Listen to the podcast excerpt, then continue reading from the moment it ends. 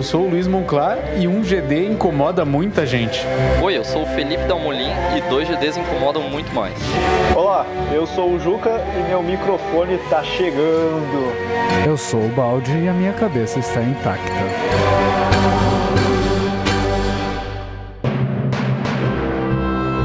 Você está ouvindo o GG Devcast, o podcast que leva sua carreira em desenvolvimento de jogos para o próximo nível. O bloco principal começa aos 27 minutos e 30 segundos. Então, galera, mais um episódio do GG Devcast. Hoje com um convidado especial. Na real, eu tava pensando, se todo convidado é especial, nenhum convidado é especial, né, cara? Se tudo é OP, nada é OP. né, eu preciso achar uma, uma chamada melhor para os convidados especiais. Mas hoje a gente tá com o Felipe Dalmolin, game designer na Aquiles. E aí, Dalmolin, tudo de boas? Olá, tudo certo? Tudo bem? Juliano, como é que você tá depois de uma semana agitada? E aí, pessoal, eu tô muito bem. Agitado? Você tá com uma voz cansada, É. cara. Você- dormiu bem, se alimentou bem, vestiu um casaco pra ir Hoje, pra cara, rua? hoje eu vim de.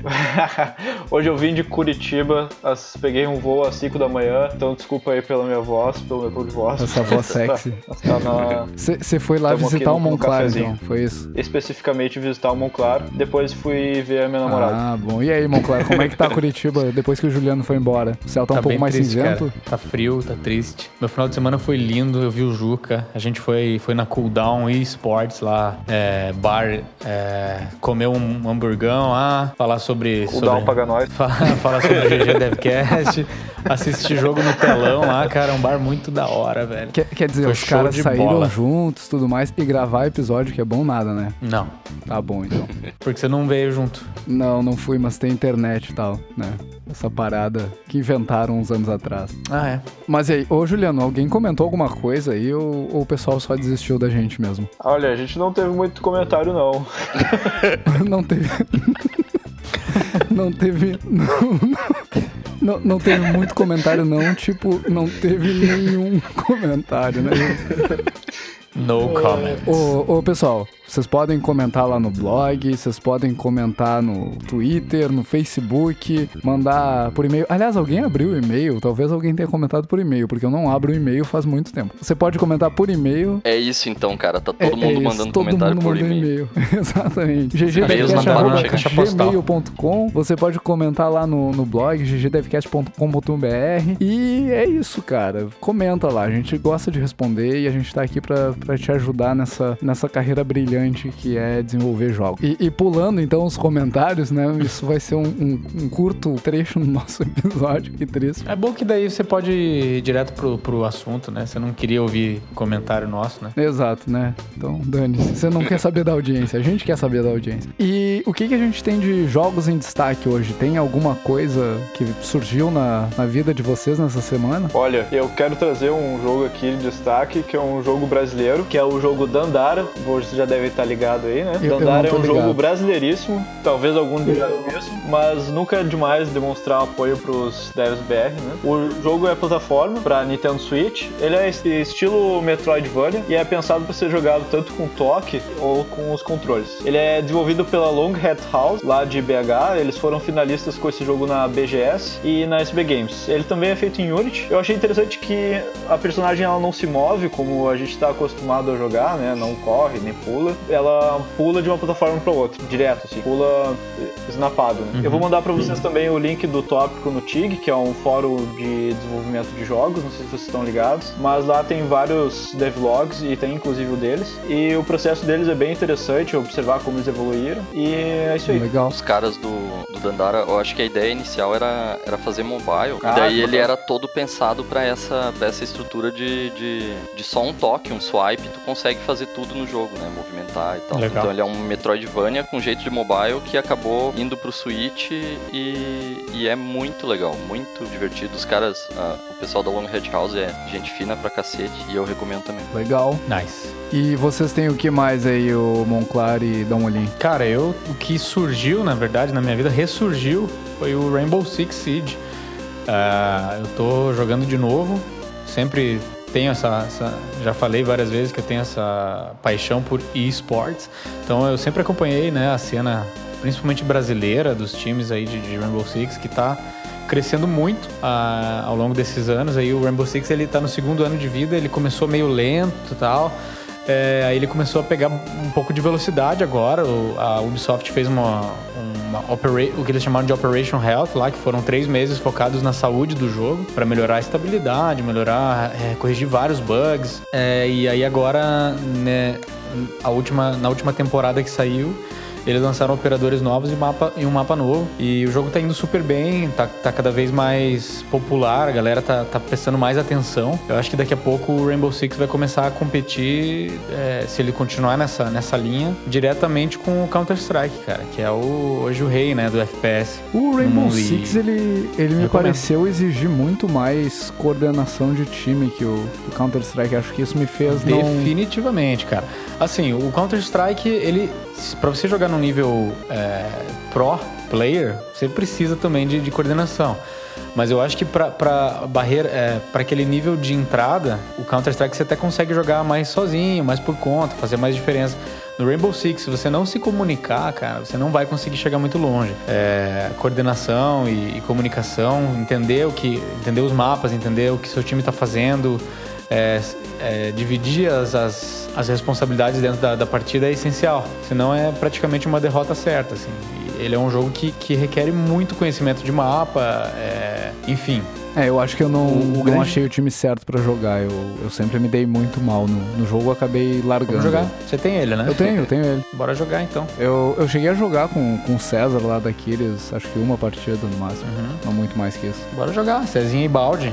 E quem mais que quiser. Partiu, cara. Partiu. Tem, tem, tem modo casual, né? Que você pode ir pegando, pegando a manha, daí não, não, não é tão exigente, né? Mas no, no modo ranked, se você não tiver um microfone para se comunicar com seu time, a galera já vai chiar um pouco, sabe? Só que é importante passar calls, assim, tipo, ah, tem um cara entrando ali pela janela do A e tal, é, ó, quebrar a parede ali do B, reforça lá, não sei o quê. E a comunidade Enfim. é legal?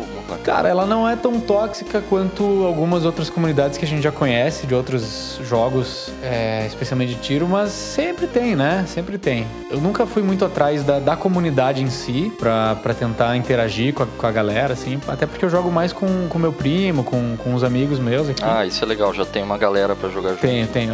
Mas eu também. Mas assim, tipo, eu sempre, sempre jogo solo também, ranked solo.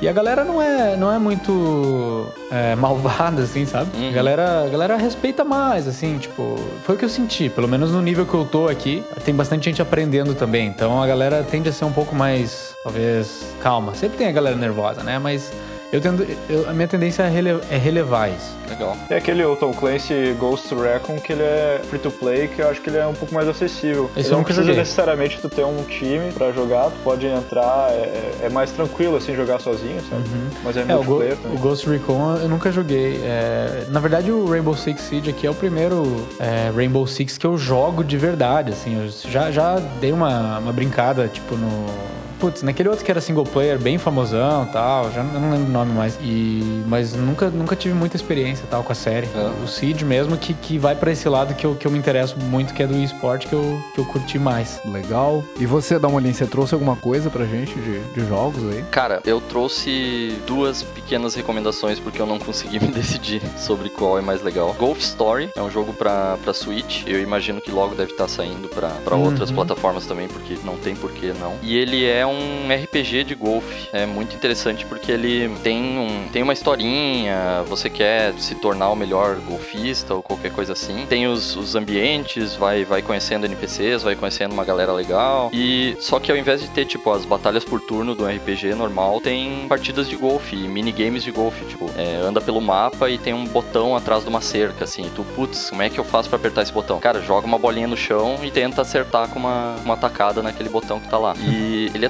legal, ele me lembra muito o Mario Tennis de Game Boy Color, que existiam, acho que já faz bem uns 15, 20 anos, que ele também era um RPG em que o, o a luta era substituída por uma partida de tênis. E nesse aqui eles pegaram a mesma ideia, assim, muito tempo depois e fizeram um golfe ser legal, sabe? Eu achei muito legal. Muito bom, cara. Eu vi vídeos desse jogo, tem um amigo meu lá da, da Petit que tava, tava jogando também e achei muito legal a ideia, cara. quero jogar isso aí. Cara, é muito massa. E ele é todo carismático, assim, ele te leva pela historinha, pelos personagens personagens e coisa, e tu tem essa progressão, uhum. vou ficando melhor, vou comprar outro tipo de taco. Massa. E a outra recomendação é Kingdoms and Castles, comecei a jogar hoje, achei muito legal também, ahn, que ele, cos- ele é, coçou uma coceira que eu tava, que eu tava sentindo de, de jogar city builderzinho fofinho, baseado em tiles. E o- a moral dele é tu tem que construir uma, uma, uma vila medieval, um lance assim, mas ele é todo, é, todo simpático e, e simplificado, assim, de certa forma, não é tipo Banished, que é todo hardcorezão e coisa. E daí tu vai construindo essa cidadezinha, de repente vem vikings te atacar, vem dragão e coisa, e tu tem que estar preparado pra, pra se defender. Então ele tem um pouquinho de Sin City, um pouquinho de Stronghold, ele é muito, muito bom, tá em... acho que tá em Early Access ainda, porque ele é, dá pra ver que não é um negócio pararam de desenvolver já, sabe? mas tá ficando muito massa. Esse é um que eu, eu vi bastantes vídeos dele, eu não, não cheguei a jogar, achei bem divertido, mas, mas parei nos vídeos, não, não cheguei a ir mais além disso, vou dar uma olhada. Cara, recomendo, é 20 pila no Steam e muito, muito gostoso de jogar. Legal. Um lindão jogo, tô vendo Uhum, aqui. Um... bonitão. É, ele é bem bonito, ele é bem bonito. As, as nuvens, elas são procedurais que aí. Se tu passar o mouse pela, pela. É que agora eu tô vendo foto, eu lembrei. Se tu passar o mouse pelo meio da nuvem, ela meio que se dissipa, assim, e é criada em Ah, outro que lugar. massa. sabe? Legal, cara. Muito legal. Legal. Esse, esse- esses elementos de, de brinquedo que não, não, não servem pra nada mecanicamente falando, eles, eles É. sempre têm aquela, aquele negócio pra, pra melhorar o fio geral, né? É uma legalzice, assim, que. que Sim, faz- deixa, deixa o negócio mais suculento, assim. é, mais te deixa confortável de, de passar um tempo Aham, no jogo. Bom demais. E eu, eu trouxe um jogo que, que eu lembrei dele por causa de uma recomendação que o Juliano deu. Não lembro em que episódio foi que o Juliano falou do Overcooked. No anterior agora. foi acho Acho foi no, no episódio passado, né? E é outro jogo da Team 17, que é o The Escapists. Nesse jogo tu, tu controla um carinha e tenta fugir de uma prisão, basicamente. Então tu faz missões ali dentro da prisão, ah, conversa com os outros presos pra conseguir favores, tu tem o treinamento de, de força, de velocidade, e é um, um jogo meio puzzle assim que é bem legal. Eu ainda não consegui fugir da prisão. Ah, acho que eu sou um de muitas pessoas que não consegue fugir da prisão. E eles lançaram, lançaram a versão 2 até dele agora, em agosto, se não me engano. Tem, tem a segunda versão, eu não joguei ainda. Mas é minha Bora jogar junto esse negócio, cara. Dá pra jogar junto? Dá o 2. Ah, legal. tu tem Não sei ele? se o 1. Um... É, eu acho que só o 2. Acho É, o só o 1 2. não dava, o 1 só tinha single player, o 2 eu não cheguei a ver ainda. Mas é bem. Eu acho muito legal que ele vai numa linha de.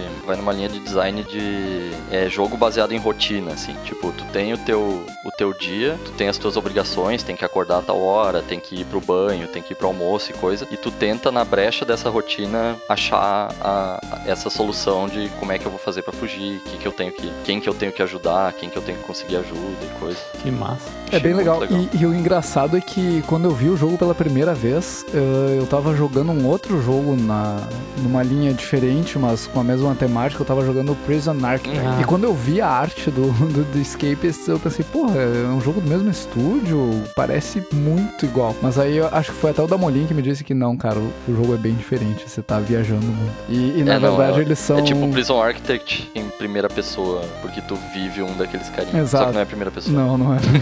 é tipo o Prison Architect, só em primeira pessoa, só que não. Só que não Só em que primeira não. pessoa. Só que top Só que acaba sendo totalmente diferente.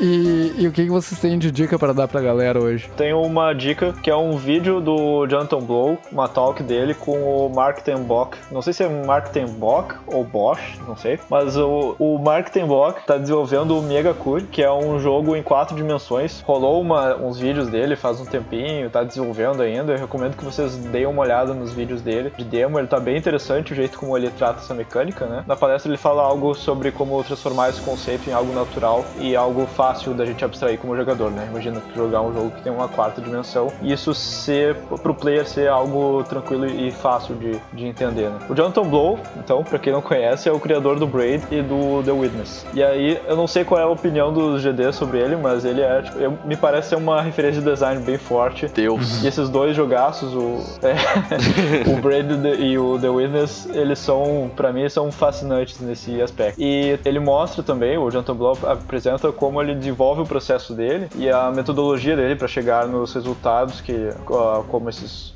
eh, outros dois jogos. E essa metodologia é bem interessante, assim, é sobre, é sobre esses assuntos que ele fala nesse talk e ele puxa bem sobre o processo criativo e as premissas que ele tem para atingir o projeto. Por, por exemplo, achar e apontar o design para um ponto interessante de se explorar e entregar o sentimento de completude depois nesse dentro dessa proposta de design. Então, esse tipo de premissa ajuda inclusive ele a cortar escopo em alguns momentos, né? Ter isso no, na, no alicerce do processo dele para ele saber quando ele tem que cortar o escopo, o que, que ele pode cortar. Então, por exemplo, no Braid, quando a gente está jogando uh, o Braid, ele tem aquela proposta de ir para aquele ponto de a mecânica de voltar no tempo, né? E Uhum. depois que termina o Braid, a gente eu, pelo menos, me senti tendo explorado bastante, assim, tendo a completude da experiência de voltar no tempo. Sim. E, enfim, não vou ficar falando da talk aqui. Vão lá e deem uma olhada que é excelente. Uma horinha, Maneiro. mas assim, ó, dá pra aproveitar bastante. Legal. Que legal. Eu, eu tenho uma, uma dica que, na verdade, é um complemento ao último episódio que a gente fez sobre o quão aprender a programar pode trazer benefícios para você, qualquer que seja a sua área, né? E aí eu esqueci de comentar ah, que, principalmente para programadores, pessoas que querem ser programadores, vale a pena programar em papel. É uma coisa que me ajudou muito e, e é uma recomendação de, de muitos educadores da área, porque no papel tu tem uma, uma desvantagem, e é uma desvantagem boa, que tu não consegue testar o teu software diretamente no papel. Então tu te obriga a rodar ele mentalmente. Então tu executa aquilo que tu tá tá programando na tua cabeça. Então tu, tu aprende como que o problema tá se desenrolando antes de escrever ele no computador. E isso te ajuda a desenvolver o, o raciocínio necessário para programar. Então a minha dica é uma dica complemento em relação ao último episódio que a gente fez. Show de Mas bola. é literalmente programar ou desenhar o fluxograma e tal. Então, vai, vai de cada um. Tu diz Eu, literalmente eu programar. literalmente programava quando eu comecei a programar. Isso me ajudava a fixar os, os comandos da linguagem que eu estava aprendendo e tudo mais. Depois, com o tempo, eu passei a desenhar mais fluxogramas, a fazer pseudocódigo, tipo escrever em, em inglês, português e programadores num, num quadro, ah, ao invés de efetivamente programar. É, é bom ter esse, essa fluência, porque quando você vai para uma reunião, você não vai ter teu computador para você escrever nada lá naquela hora. No máximo, você vai escrever no- notas. né? Exato. E se você aproveitar aquele momento da reunião que tá com a ideia nova, a cabeça fresca e, e começar a escrever um fluxo, isso daí já vai te adiantar Com muito. certeza, com certeza. Com É uma certeza. baita ferramenta. Acho até que a gente, a gente pode estender essa, essa dica para game design também, né, Monclar? Com certeza, É uma cara. coisa que a gente comenta bastante que a- até às vezes é, é esquisito, mas já que o cara tá falando em escrever código em papel, pô, escrever design em papel é, é bem é bem normal e bem é, bem útil assim. É bem, bem natural, quase. Exato. A impressão que eu tenho é que quando a gente senta pra, pra escrever no computador, assim, a gente já tá numa, numa velocidade que é de, de documentação, assim. Eu sei o que, que eu vou escrever, eu só vou colocar as palavras aqui e vai indo. E no, no papel tem todo um lance de, de espalhar teu cérebro num- numa folha e... e, é, o mais interessante disso aí é tu colocar. A cabeça fica em primeira marcha, assim. É como se estivesse subindo uma, uma colina mais na lenta, mais explorando a- cada ideia a fundo, sabe? Uma coisa que o computador meio que te, te leva pra uma velocidade, assim. Eu concordo porque também, é, quando você está escrevendo, você não tem que obedecer uma formatação é, do computador, que às vezes você consegue só escrever É. linha por linha ali, e daí tipo, ah, eu queria fazer uma nota, queria fazer um rabisco, circular isso aqui, você não tem, você acaba nem, nem se deixando pensar dessa maneira quando você está num, num documento de digital. É. É, esse lance de espalhar o, o cérebro no, no sentido figurado, tá? Quem tá ouvindo aí, né? Pra- Aquele, aquela ideia de, de bater a cabeça, tomar na cabeça, tem mais ou menos a ver com isso, mas não no sentido que vocês estão pensando. É, tem a ver com isso, até o Jesse Shell fala um pouco no livro dele lá, no Art of Game Design, que ele, ele leva isso ao extremo, assim, ele chega a ter várias folhas espalhadas por um espaço grande, às vezes é por uma parede, se você tiver esse espaço disponível, uma mesa grande, espalhar várias folhas, usar, usar canetas diferentes, cores diferentes, porque é, para você lembrar de uma ideia num, num espaço é mais fácil, num espaço físico, melhor dizendo, é mais fácil do que você só tentar lembrar da ideia isoladamente, assim. É. Se você de repente escreveu no canto superior esquerdo sobre a mecânica de tiro do teu personagem, eu acho que você vai meio que instintivamente você já vai lembrar né, daquela posição que você tava, aquele todo aquele feeling que você colocou quando você tava naquela posição volta quando você quer buscar aquela ideia de volta. Para mim, para mim funciona muito bem isso. E eu recomendo muito também, cara, muito bom. Funciona muito o lance de tu deixar as ideias no papel, assim, porque no computador tu vai. Não gostou de uma coisa ou mudou de ideia, tu vai apagar e vai, vai colocar só o que é definitivo lá na, naquela tua Aham. documentação digital, né? E no papel tem essa coisa de circula uma coisa, puxa uma setinha, pergunta por quê, será que isso funciona? Puxa duas, três respostas pra será que isso funciona? Acha uma outra alternativa pra aquilo o lá, sabe? rabiscão mesmo. É, a Massa, coisa é vira. isso, cara. é um processo de pensamento mais do que um processo de documentação, né? Então o, o papel e Concordo. caneta te deixa Uhum. bem mais livre pra isso. Aí. Legal. E, e eu vejo muito game designer usando não só papel e caneta, mas quadro branco, né, cara? Eu, eu vejo muito documento de game designer surgindo de o cara tirar Uhum. foto de um quadro. Sim, isso é frequente, né? Como a gente fazia isso lá na, na Kiris, quando eu ainda tava lá, é, a gente passava horas numa reunião escrevendo coisas e daí apaga o quadro e mexe ali, É. puxa a seta pra cá. Aí no final, ô, e aí? Ah, tira uma foto aí e daí manda pra todo mundo no e-mail. aí a gente pegava essa foto e daí depois, aí sim a gente ia pro, pro, pro digital e transformava em fluxo daí bonitinho, tal, polidinho ali e tal, sem, sem marca de, de apagador, de etc. E funcionava, cara. Eu gostava É. bastante da dinâmica. Até porque levantar e gesticular, etc. é, é bom. É, acho bem, bem natural. Ajuda um monte a fazer fluir. Aham. Legal. Mas e aí, Monclaro, qual é a sua dica pra hoje? Hoje eu trouxe o, o site de um game designer que até já rolaram várias discussões é, sobre, sobre artigos do, do blog do cara aqui entre eu e o Dalmolin, que é o Serling. É o, um game designer que começou e, e- e segue, na verdade, no, no, no gênero de, de jogos de luta, mas não necessariamente ele só fez jogos de luta digitais, ele já chegou a trazer a- as mecânicas de jogos de luta para o meio analógico também. É, ele tem um site que ele fala muito sobre, sobre game design em si, ele fala sobre coisas às vezes específicas a jogo de luta. É legal você ir nesse site, é- ele é tanto legal para quem já, já tem um background de jogos de luta, já entende um pouco, quanto quem não tem, porque dali vai, vai, vai despertar um interesse. É, ele usa vários exemplos sempre no- nos artigos dele.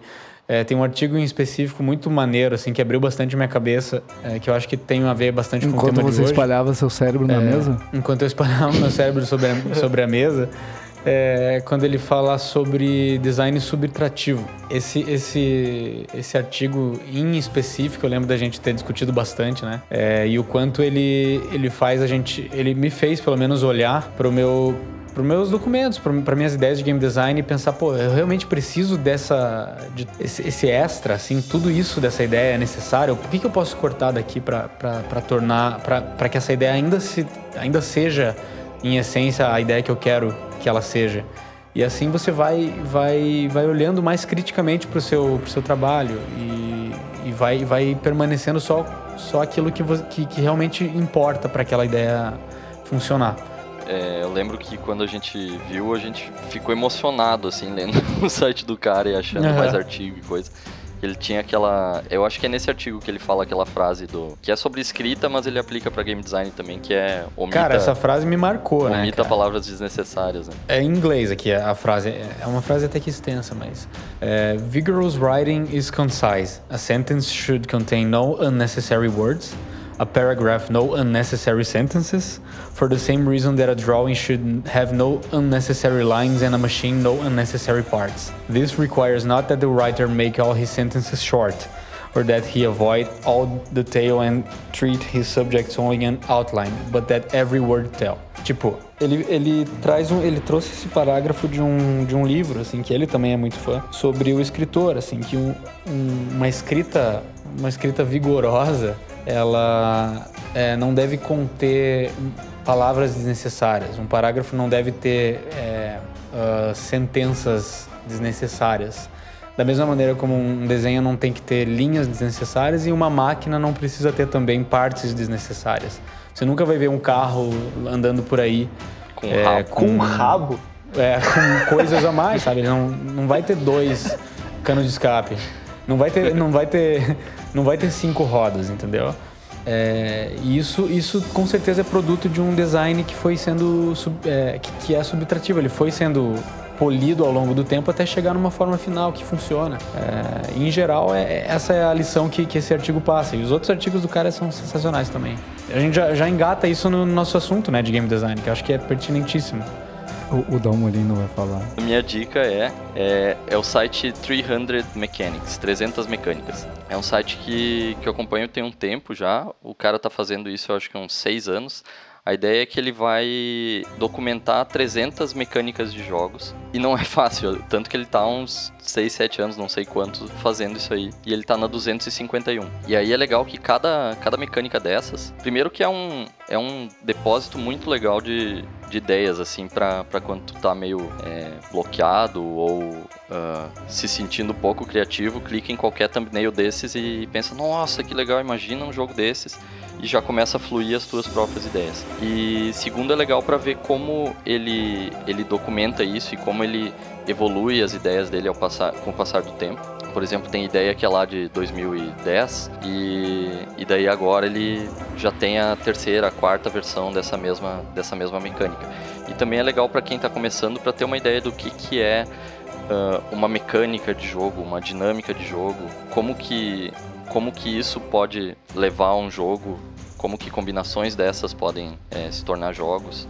Por exemplo, dungeons coletáveis, é, barquinhos pequenos, é, Tiny World, que é um, uma ideia dele de fazer um construtor de, de, cidades e dungeon crawler e coisa, tudo num, num, num mini, mini browser, mini janelinha.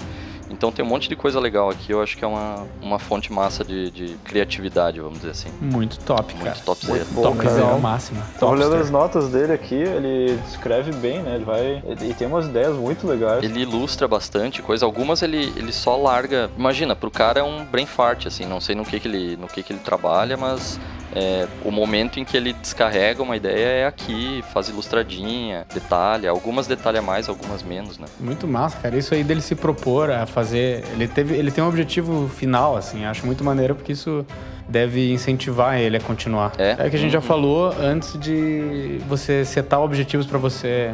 É, provavelmente ele deve ter um mini objetivos dentro desses 300, assim, sabe? Ah, essa semana eu quero terminar uma coisa tal, mas ele tem um objetivo maior e tal. É. Isso. E ele deve ter também, Deve ter assim, feito ele exemplo, crescer muito. uma ideia que ele tem e tá documentada lá e ele sabe que, putz, hoje eu já, já manjo mais do que, eu, do que eu sabia naquela época, eu já consigo fazer aquilo melhor.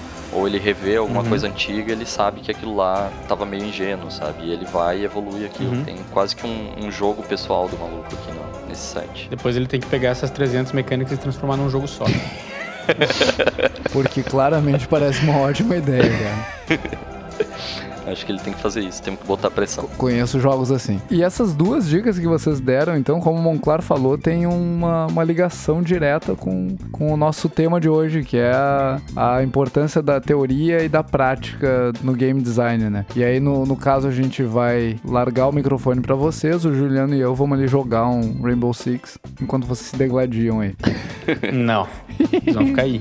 Eu fiquei aqui ouvindo você falar de programação um programa inteiro, cara. Acho que a gente podia começar a falar sobre teoria versus prática, né? Game design é, um, é uma área que, como a gente é, comentou talvez já em algum outro momento, é uma área que tem um, uma nebulosidade, digamos assim, sobre, sobre ela. Ninguém sabe direitinho o que, que é. Você fala, eu mesmo, quando comecei, eu falei, o que, que um game designer faz? E nessa, nessa busca por, por me tornar um game designer melhor, é, foi, foi quase que natural eu ir buscar a teoria primeiro. Porque como é que, como é que eu ia conseguir botar alguma coisa em prática sem ter um, um lado teórico, sabe? Me auxiliando, sabe? Me dando pelo menos uma base ou uma direção. Dalmolin, cê, cê, como é que foi pra você pra começar, assim?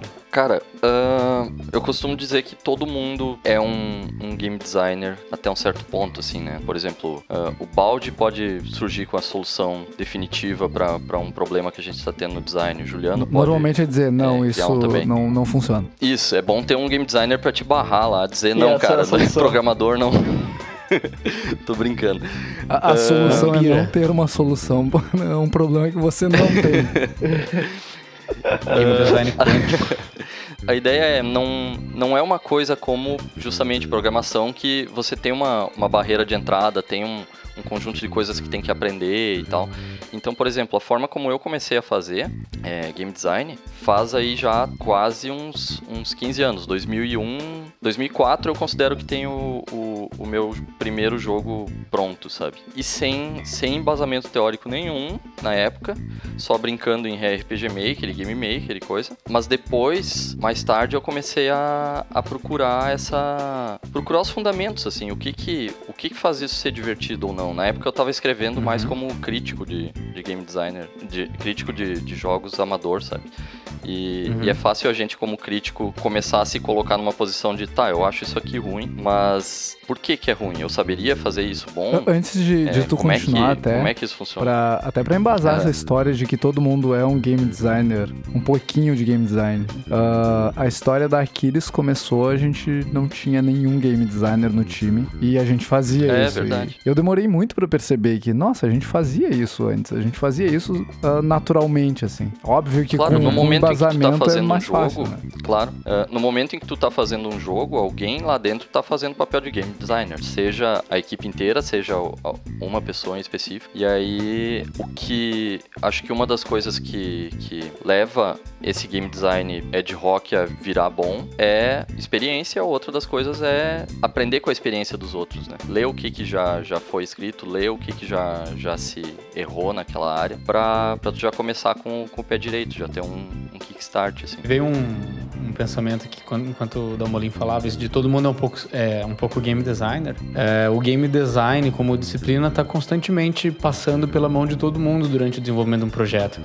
É muita ingenuidade alguém achar que, que sendo game designer, essa pessoa vai ser única e exclusivamente a pessoa que vai ter que dar as ideias, a pessoa que vai ter que é, vai ser a dona surgir com. É, vai ser a dona do jogo e ninguém mais pode, pode falar a respeito. Não, isso não vai acontecer. Todo mundo que, que colocar é, pelo menos que seja um minuto de pensamento em cima do, daquele jogo vai, vai ter suas próprias ideias. Vai o artista que tiver é, desenhando o personagem, um cenário, vai ter ideias próprias. Pô, esse, esse, cenário aqui poderia ter alguma interação com, com o personagem e tal. É, ou o programador na hora que estiver implementando mecânicas de repente de, de pickups do, do personagem pode, pode surgir com ideias de pickups diferentes, sistemas de pickups. E se você agir como um game designer que, que não aceita essas ideias, é, isso não vai ser saudável para o seu jogo e nem para nem a equipe. Então, é. é. sempre mantenha a mente aberta para ouvir todo mundo e, e manter é. essa, essa comunicação a, transparente. Acho que isso se aplica, inclusive, a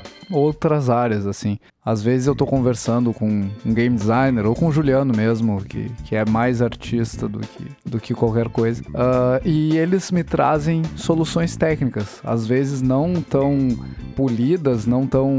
mas que, que resolvem o problema que a gente tá, tá tendo. Então é uma dica que se aplica a qualquer área. Isso acontece. Eu já, eu já sem querer dei, dei dicas assim totalmente inocentes é, de falar para algum programador, tipo, ah, pô, não dá para fazer tal coisa, totalmente leigo, assim, sabe? E era exatamente aquilo. Só que o programador, claro, pegou aquela ideia, refinou, deixou do jeito que era, mas o cerne ali da, da solução tava, era exatamente aquilo. Uhum. Se você não é da área que com quem você está falando não se acanhe, fale. Porque é, é, melhor falar uma ideia e jogar ela no lixo do que, é, do que tipo, guardar ela e ela poderia ser a ideia boa, sabe? Uhum.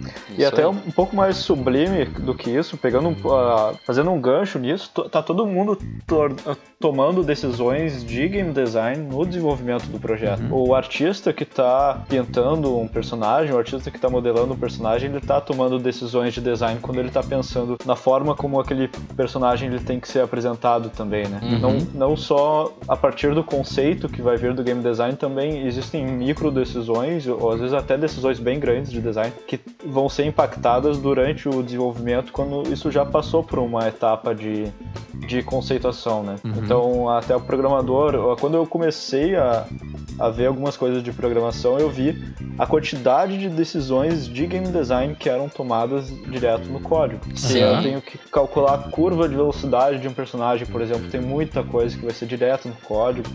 A movimentação, né, a trajetória de algum tiro, esse tipo de coisa, bastante é direto na implementação. Né? É claro que, que isso pode ser parametrizado, tal, numa conversa com programadores, esses problemas, essas outras coisas podem surgir.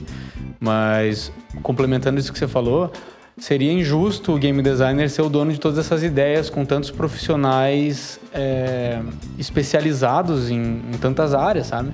Como que um game designer vai, vai tipo, passar por cima de, de um, um cara que tem anos de experiência na arte, sabe? É, vale muito mais a pena o game designer sentar com um artista, criador de personagens e tal, expert nisso, pra descobrir e desenvolver qual que vai ser a melhor solução para o visual do personagem, para atender tais expectativas, para atender é, visualização na tela, para que ele passe o fio que, que é necessário, etc., do que ele tentar resolver isso tudo sozinho. Legal. Perfeito. Isso aí. E eu tenho uma pergunta para vocês, uh, ainda nessa parte de teoria, assim, e a gente sempre tenta trazer bastante pro lado de quem está começando, assim, né, na indústria ainda, quem está aprendendo. O, o que, que vocês acham que é uma referência boa de teoria para quem está iniciando? E eu vou mais fundo nessa pergunta, na verdade.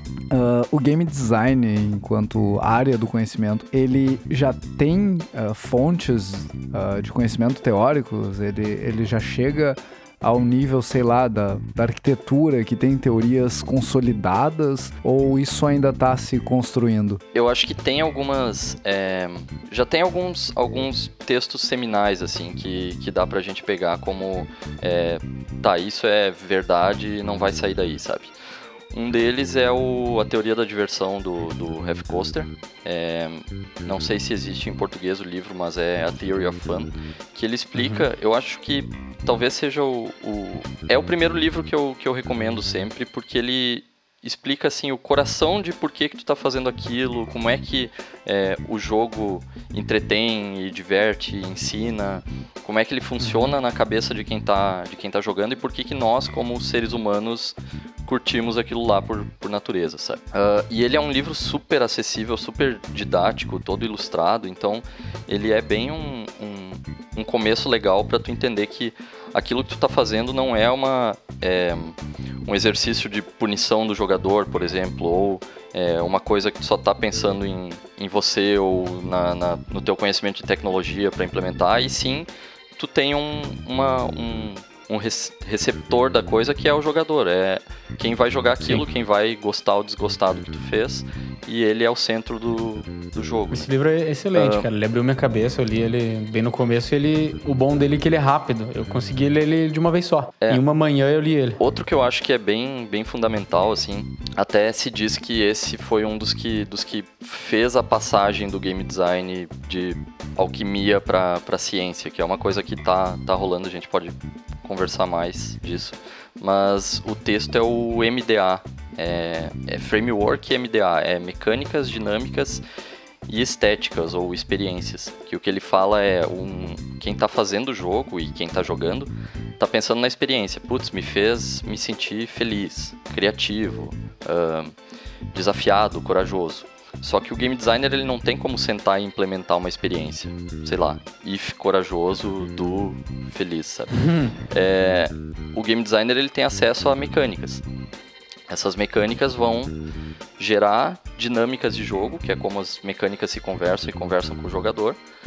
E essas dinâmicas vão gerar experiências, que é essa essa coisa de como é que o jogador se sentiu jogando aquilo. Eu, diria que esses dois são bem seminais, assim, para entender como é que game design funciona e por que que a gente faz, né? É, eu quero complementar também com, com o fluxo do Mihaly, Csikszentmihalyi. Mihaly. O Mihaly, ele fala muito sobre, sobre uh, o lado humano também, de você não é não é aplicado a jogos, mas é uma coisa que se usa muito em jogos. Muitos game designers falam sobre isso. Uh, você escuta muito uh, esse nome, esse Mihaly, Csikszentmihalyi, é. que é um nome diferentão, dentro do nosso meio. É, sobre é, você entender o que, aonde que você tem que almejar colocar seu jogador dentro de um estado de fluxo. Você não pode deixar ele nem tão ansioso e nem tão relaxado, é, relaxado a, a, ponto de sentir que aquilo, aquela experiência é chata. Você tem que encontrar o meio termo dessas, dessas duas é, desses dois extremos. E aí você vai ter que se perguntar como é que eu vou fazer isso é, no meu jogo em específico, como é que eu vou fazer isso para um público enorme, sendo que várias dessas, várias dessas pessoas dentro desse meu público têm experiências diferentes. Tem pessoas que têm mais experiência com jogos de plataforma, digamos que você está fazendo um, e pessoas que, que, que não têm experiência alguma. E você tem que manter aquele jogo, você tem que tornar aquele jogo interessante para ambos. É, é importante saber como o ser humano funciona para você, porque você está fazendo uma coisa para ele. E a teoria do fluxo é um bom, bom lugar também para você iniciar. E ele vai bem no, no psicológico, né? É, bem no psicológico. Como é que isso funciona na nossa cabeça e, e por quê? Aham. A teoria do fluxo eu até é, acho que é interessante procurar, procurar na internet, é, resumido, ilustrado e coisa, porque o livro do maluco é bem, bem denso, assim. Não é, Sim, existe. É, não é existe livro pra um- começar. Existe gráficos, assim. Eu digo, essa É. coisa de, de início é a parte de entender o. Claro, a teoria do fluxo mesmo. Aham, a teoria do fluxo, sim. É, dá uma olhada, tem gráficos que, que explicam, assim, destiladamente o É. que, que é o negócio. Muito Pelo menos pra bom. você ter uma ideia, assim, na sua E cabeça. puxando nessa, nessa pergunta daí, do lado. Puxando um pouco pra fora de livros, o que, que vocês acham de jogos, assim, que são referências pra esses. para quem tá iniciando no game design? Não sei se isso, se isso é prático. O que, que vocês acham? Cara, eu acho que depende de. Talvez de gênero. Eu acho que sempre uma aulinha de história, é, de desenvolvimento de jogos é legal de, de você, você tentar buscar onde que eles surgiram e quais foram os primeiros, assim, pra pra saber de onde que começou o interesse do, do primeiro game designer que tava fazendo game design sem nem perceber. Legal. Talvez, talvez tenha sido lá com o. Como é que era? O Tennis for Two, Tennis né? for Two, lá, é. O cara tava É, mexendo que com a que- tecnologia e de repente tá fazendo o jogo. Exato, Mas- de repente fez um jogo ali. Mas aí, nesse, nesse sentido, eu acho que até, tipo, ele não foi. o- Esses não foram os primeiros caras a fazerem jogos, né? Game design. Sim, jogos é, digitais, fato. É fato. isso. Aham, eu tô falando de design jogos vai, digitais. Vai longe, assim. Tá é Correto. tão velho quanto a É gente. tão velho quanto a gente. Da... Ah, na verdade, eu não, não pensei em nada analógico, eu só lem- lembrei disso. Aham. Mas pra mim, o, um exemplo que eu gosto muito de dar de é, entender game design a partir de um jogo é, é um exemplo polêmico. É, pra mim é Flappy Bird, cara. Flappy Bird me fez entender game design mais do que qualquer, qualquer outra o coisa que eu tinha jogado. caiu, foi isso? É? Eu acho que foi uma aula de game design pra todos os game designers, né? Eu fiquei aqui. O mudo. Damone ficou mudo de repente. Não, mas é sério, cara. Porque assim, Flappy Bird pra mim, ele, ele apesar do que ele é como, como produto e quase que é uma piada que deu certo demais e tal, é, ele, ele resume como é que jogos tendem a funcionar, assim, pelo menos na, na visão clássica de design, que é, tem alguma coisa te empurrando para um estado de derrota, ou seja, o pato vai cair, tu vai interagir com, com o máximo da tua skill e timing e, e lógica que for, para evitar que o pato caia conseguiu fazer isso, ganha um ponto, o pato vai cair de novo, tu aperta, o pato é salvo, tu ganha outro ponto, por aí vai. E, e cara, tanto jogo é isso, sabe? Um, um cara mirando na tua cabeça no Rainbow Six Siege é o pato caindo e tu conseguindo atirar mais rápido que ele é tu salvando o pato. Um timer num, num, num jogo baseado em, em ritmo, qualquer coisa assim, é o pato caindo, te levando a, a fracassar. E o teu timing de, de conseguir acertar a nota em tempo é, é tu salvando o pato, sabe? Então, pra mim, ele exemplifica muito a tensão core, assim, da coisa que o, o Serling mesmo fala de é, omite tudo que der e faz uma coisa que, que, é, que é pura, sabe? O, o Flappy Bird é muito É- isso. é ele só o mecânica. resumo de, de game design. Ele é só mecânica, Ele não ele, é só. É, ele não, não coloca nada além do que ele precisa lá. Ahn, claro, não, não vai te ensinar um monte de coisa sobre game design, mas vai ensinar esse, esse coração da coisa, assim, que é o sistema de tensão. É o que, que vai te levar a lutar. Todo mundo provavelmente jogou Flappy Bird ou sabe do que se trata, mas nem todo mundo percebeu isso, sabe? Você tem que saber o que você tá procurando ali também. Você pode estar tá, olhando pelos olhos de game design, pelos olhos de um artista, pelos olhos de alguém que tá entediado e, e só queria jogar na hora que tá no banheiro. Claro, mas eu claro. concordo totalmente com você, cara. E só voltando ali pra, pra, pra pergunta do Juca, jogos. é, daí eu acho que a gente talvez tenha que trazer pro nosso âmbito digital, não sei, na questão de é, o que o Juca perguntou. Eu acho que eu não vou recomendar a galera jogar aquele jogo de futebol que os astecas jogavam lá na- nos primórdios, porque não deve ser muito saudável. Aquele causava cabeças quebradas, com certeza. Xa- xadrezinho vai, cara, xadrezinho dá. Mas o que o Domolim tá falando, assim, cara, é jogos brincadeiras, jogos pega-pega, esconde-esconde, entender essas regras. Tipo, perceber o quanto que nós mesmos já brincamos de game designer desde que a gente é pequeno. Quantas vezes você já não, não alterou uma regra que fazia sentido com o ambiente onde você tava para brincar de pega-pega? Ó, não vale naquela área lá. Você tava brincando de level design ali sem perceber. É, Ou verdade. é, o, o tempo que você tem que contar pro esconde-esconde, a gente vai alterar aqui um pouco porque a área é muito grande, sei lá, e a gente quer aproveitar mais. Pô, Isso você tá mexendo um pouco com as regras, entendeu? Mod de esconde-esconde. do game design. Mod de esconde-esconde. Mod. Tá fazendo tua, tua primeira Mod experiência com modding aí. É, mas é isso, sabe? Você e, e daí quando você fez isso, o que aconteceu? Ficou muito difícil? Ficou muito fácil? É, eu acho que, ah, o que o que eu recomendaria, eu acho que eu fugi totalmente da pergunta, acabei achando uma outra coisa interessante no meio, mas eu recomendaria jogos essência, assim, também, e, e os primeiros, talvez, de cada gênero que fizeram, marcaram época, que, que talvez reinventaram coisas. Por exemplo, se for É jogar mesmo. FPS, jogue Wolf 3D e depois jogue Halo, que foi o primeiro jogo, eu acho que foi o primeiro, que inventou o sistema de auto-regen de life e como isso mudou o paradigma e tudo mais, sabe? É, jogue, jogue Doom, jogue, jogue Call of Duty para entender como que eles transformam, a- arcadizaram aquilo por completo, juntaram aquela mecânica do Halo de auto-regen e transformaram um shooter de guerra que era meio difícil de digerir, difícil de, de manusear numa coisa totalmente acessível para todo mundo. É, e isso aí se aplica a vários gêneros. É, é difícil dar um branco assim na hora de recomendar. Cara, em Before. jogo- Bom, claro, fala um pouco sobre como É. jogos analógicos podem te fazer um game designer melhor. Vai jogar, vai brincar de esconde-esconde, é um jogo analógico. Isso aí.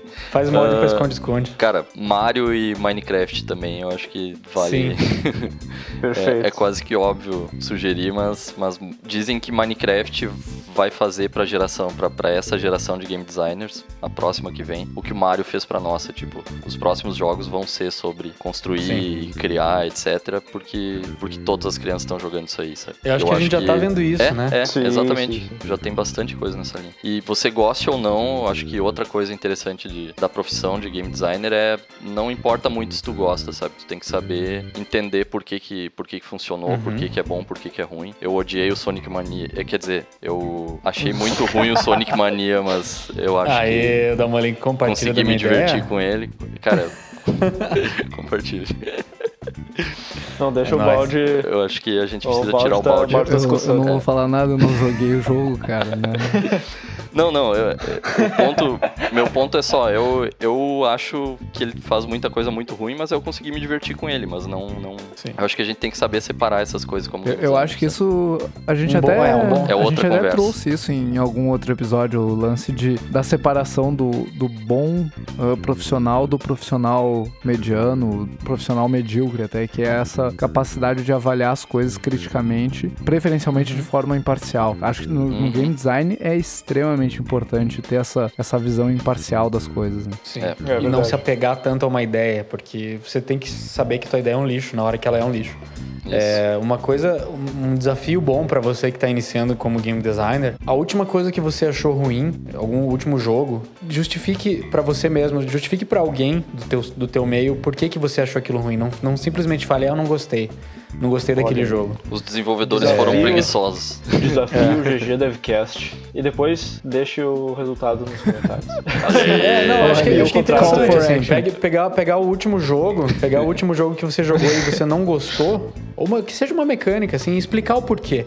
Porque tem uma grande diferença entre você é, falar, pô, não gostei muito disso. Porque, ah, não sei, só, só não gostei. Isso, isso é, vazio, verdade. entende? É uma, é uma opinião que não, não muda nada, entendeu? Fica só naquele. Fica zero a zero. Se você, se você te for. porque isso vai acontecer no, no teu dia a dia no trabalho. Você vai, vai entrar numa reunião e vão te perguntar o que que você achou da mecânica. Você vai falar, eu não gostei. Por quê? Não sei. Então não vai mudar nada, cara. Porque você precisa saber o que que tá ruim nela. Você precisa entender como melhorar. Você precisa extrair o que que é bom dela. Muito bom. aí. Então, propõe um exercício contrário também do porquê que você gostou de algum jogo, que, que, Também, que, cara. você achou com certeza. positivo. É uma ótima também. Funciona, funciona da mesma maneira, porque é fácil, né? Você acabar indo na, na onda da galera. Às vezes você, você, acaba por pressão curtindo coisas que, tipo assim, se forçando a curtir. Ah, gostei. Gostou, gostou do novo Zelda? Gostei. É, mas no fundo, no fundo, você, você não gostou de Opa. alguma coisa lá.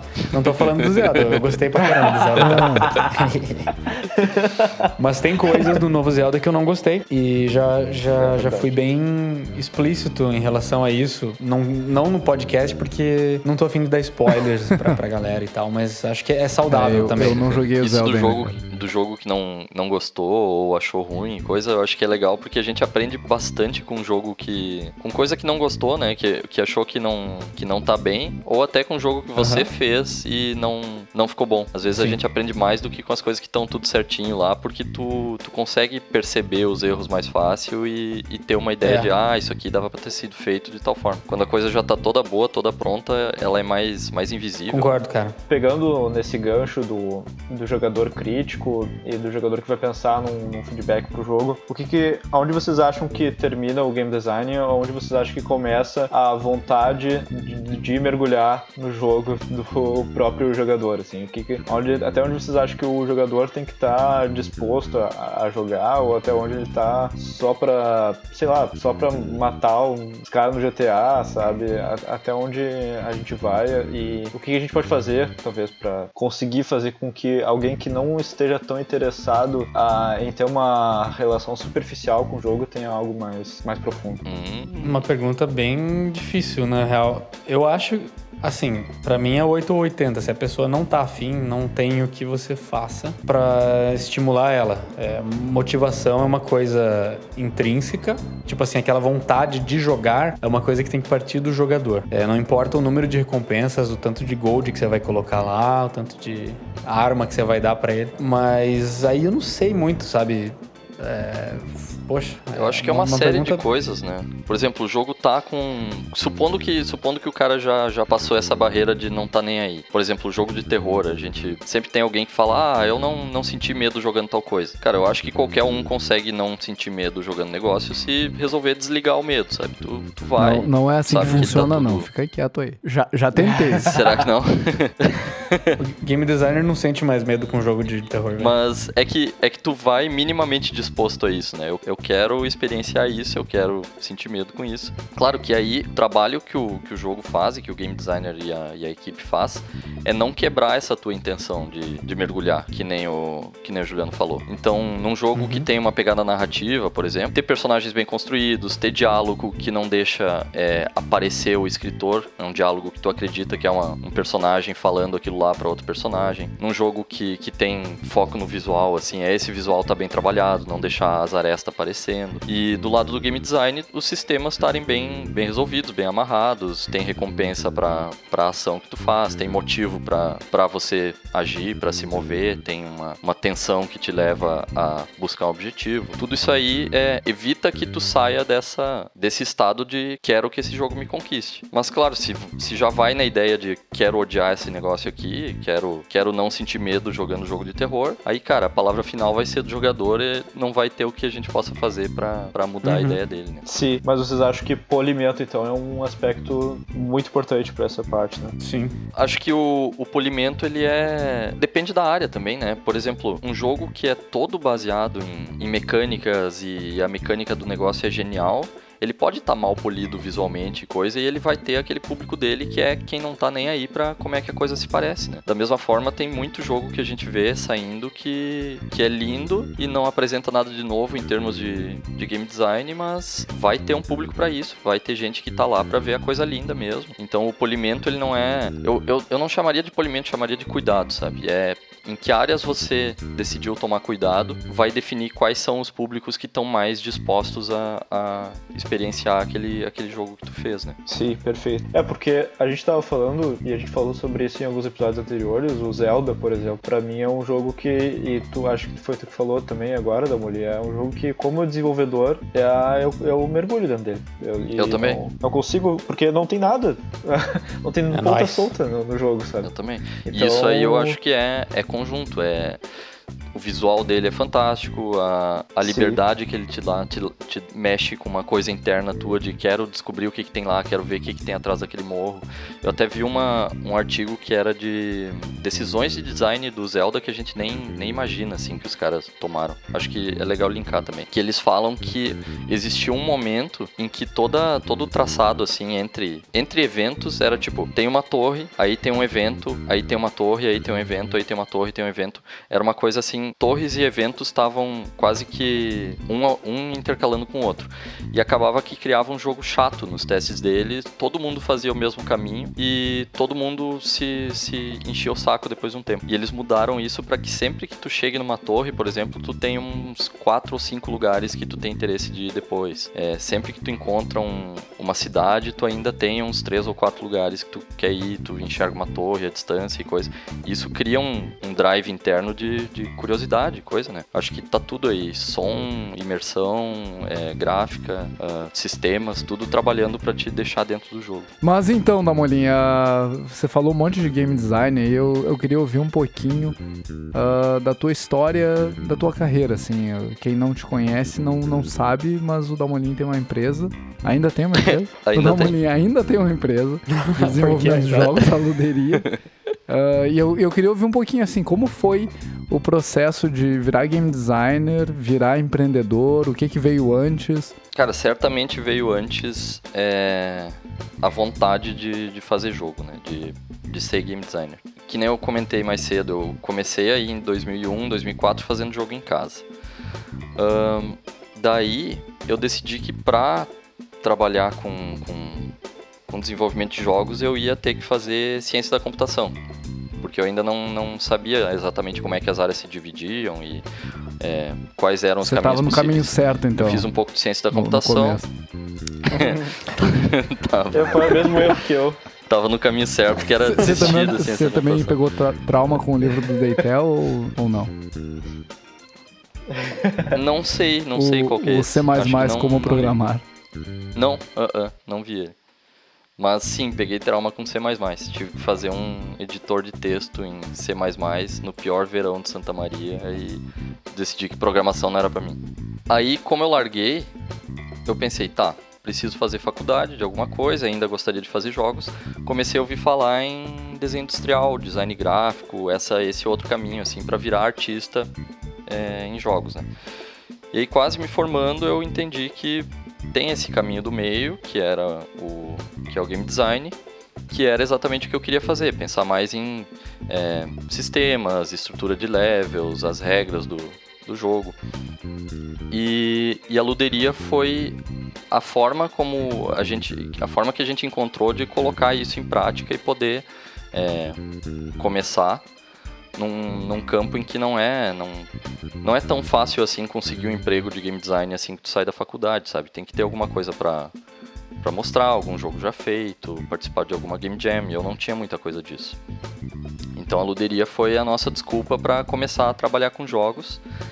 Tinha eu, tinha o Kawan, que era que agora é, é artista e UI designer, era meu colega na, na faculdade também, e o Vex, que é que é programador éramos nós três na, na luderia tentando entender como fazer jogos e, e lançar no mercado. E se, se começou com a vontade de empreender e coisa, eu acho que eu acho que não teve um pouco disso na, na faculdade de nossa empreendedorismo, faça sua própria empresa e coisa.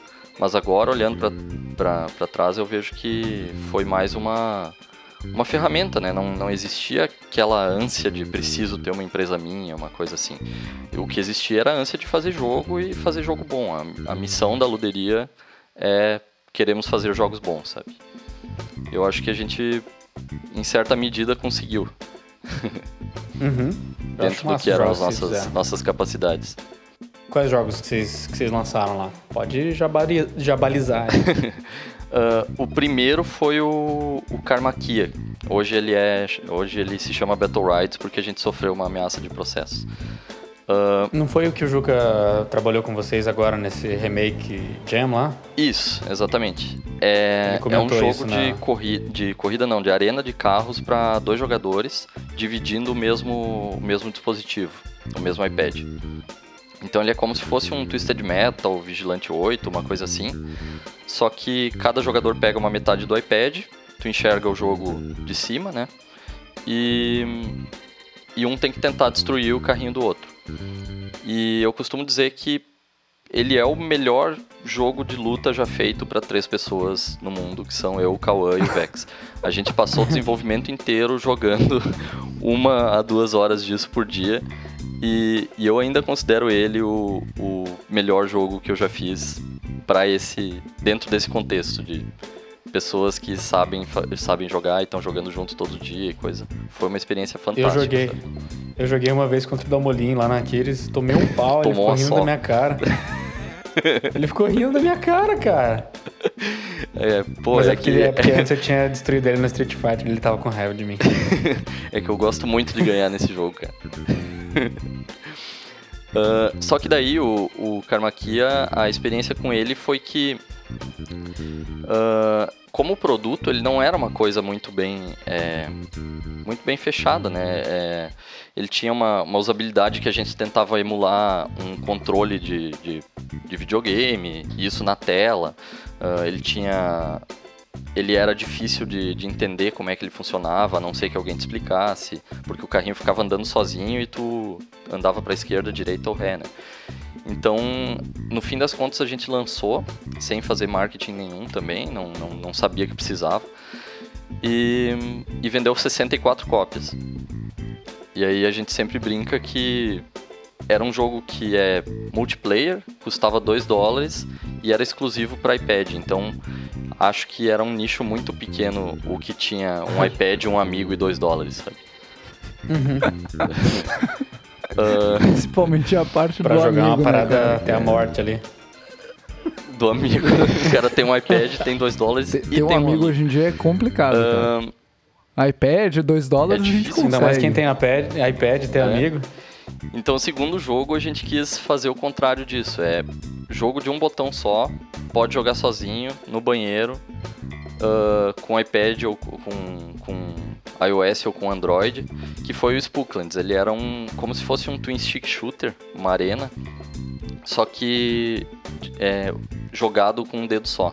Um shooter de um dedo Adoro só. Spooklands, cara. Adoro. Esse é muito legal, massa. cara. É, tu toca pra atirar, só que sempre que tu atira, o teu bonequinho voa na direção contrária. Então já cria essa essa esse risco base aí. da coisa é que é tu tá sendo cercado, tu precisa atirar pra sobreviver. Só que cada vez que tu atirar pra sobreviver, vai voar provavelmente pra um, pra um lado que tu não quer e também tem gente te cercando, etc. Então é um negócio bem é, frenético, rápido e, e cria um gameplay bem, bem hardcore, mas acessível, sabe? Por ser uma coisa de, de só um dedo e, e tá em qualquer celular.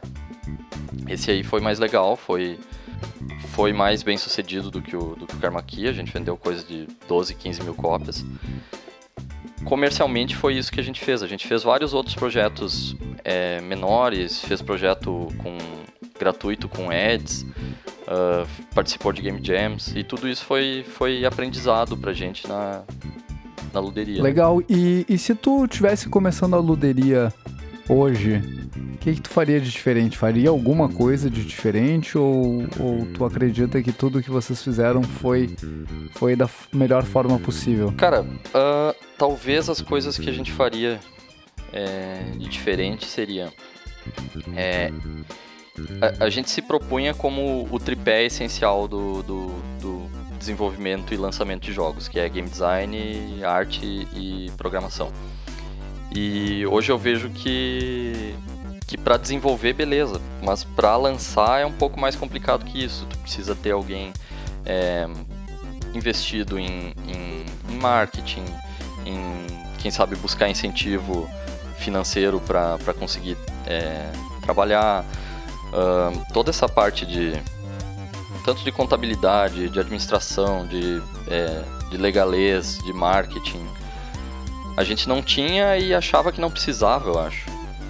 E hoje a gente faria isso diferente. Achava que dava conta. Como é que é? Achava que, achava, vocês achavam que assim, que vocês davam conta por, por conta própria. Claro, mesmo. a gente achava que era pouco trabalho, na verdade, que não ia, que isso Uhum. nunca ia é, exigir uma pessoa só pra cuidar disso, talvez. Ma- E- Mais ou menos o preconceito que o próprio game designer sofre, né? Exatamente. E a gente já Ironi- se a- a, ironicamente, gente colocava assim. a gente colocava o nosso diferencial como é uma empresa que já tá começando pensando no tripé essencial, tem um game designer exclusivo pra isso e coisa. Só que a gente não Aham. viu que não tinha um, um, um cara de marketing exclusivo pra isso, ou alguém com alguma Não, experiência não de viu que não era um tripé. Não era um tripé, exatamente. E acho que hoje a gente faria diferente isso, buscaria alguém que manje dessa parte de como conduzir um negócio. E talvez a coisa que a gente mais faria diferente, eu não sei se é unanimidade, mas talvez tentar um pouquinho mais, sabe? Vendo outros, outros exemplos de, de empresas que, que começaram é, patinando e depois deram certo e coisa. Acho que existe um, um, um, processo e a gente não, não acreditou tanto no processo, a gente acreditou mais que nosso primeiro jogo vai ser um sucesso, não foi. Nosso segundo jogo uhum. vai ser um sucesso. Putz, mas tá demorando para fazer e coisa, vamos, vamos largar esse negócio que não tá, não tá dando tão certo. E eu acho que se a gente tivesse continuado, talvez é, tivesse deslanchado, sabe? Não sei, é uma das... também, né? Você tá é, com a cabeça de hoje, dá... depois de tanta experiência, né? Exatamente, eu acho que a gente não, não sabia uh, suficiente das coisas para para dar certo assim de cara, sabe? A gente ia ter que aprender de um jeito ou de outro, uhum. seja tentando e batendo a cabeça na parede, é, seja tendo alguém mais experiente na equipe, aprendendo fora, sei lá. Legal. Sim. Uh, bom, galera, eu, eu acho que faço a palavra de todos aqui agradecendo ao Damolim pela presença hoje. A gente claramente vai, a gente certamente vai trazer ele de novo aqui no, no podcast, tem bastante assunto. Legal, eu que agradeço o convite. A gente pode aprofundar mais em game design. É, a gente, depois, a gente não respondeu várias né? tretas aí, né? É, a gente quer falar sobre tretas de game design. O que, que um game designer tem que passar na mão de um cliente sedento por sangue, querendo ver cérebro espalhado na mesa? A, a gente vai falar sobre como vai é falar difícil sobre fazer um, treta de game design. um game designer parar de falar quando ele começa a falar. E vai, né? uhum. Não, isso não dá. Esse, é, não tem como. Esse só cortando depois mesmo. Tem que só fazer uma competição de game designer, quantas features cada um consegue fazer por minuto. Isso é uma boa também. Quais são os, qual é o segredo do sucesso para ser um cara das ideias? Cara, ah, isso ia é. ser ia ser legal, cara. Né? O, o que, que preciso, o que a gente recebe de e-mail com gente dizendo que tem ideia para um jogo e que até compartilha com a gente é, é sensacional. Se não, tiver uma parcela de, disso, de claro. nos lucros, né? Exato. a galera, por mim é GG. GG. GG. É. GG.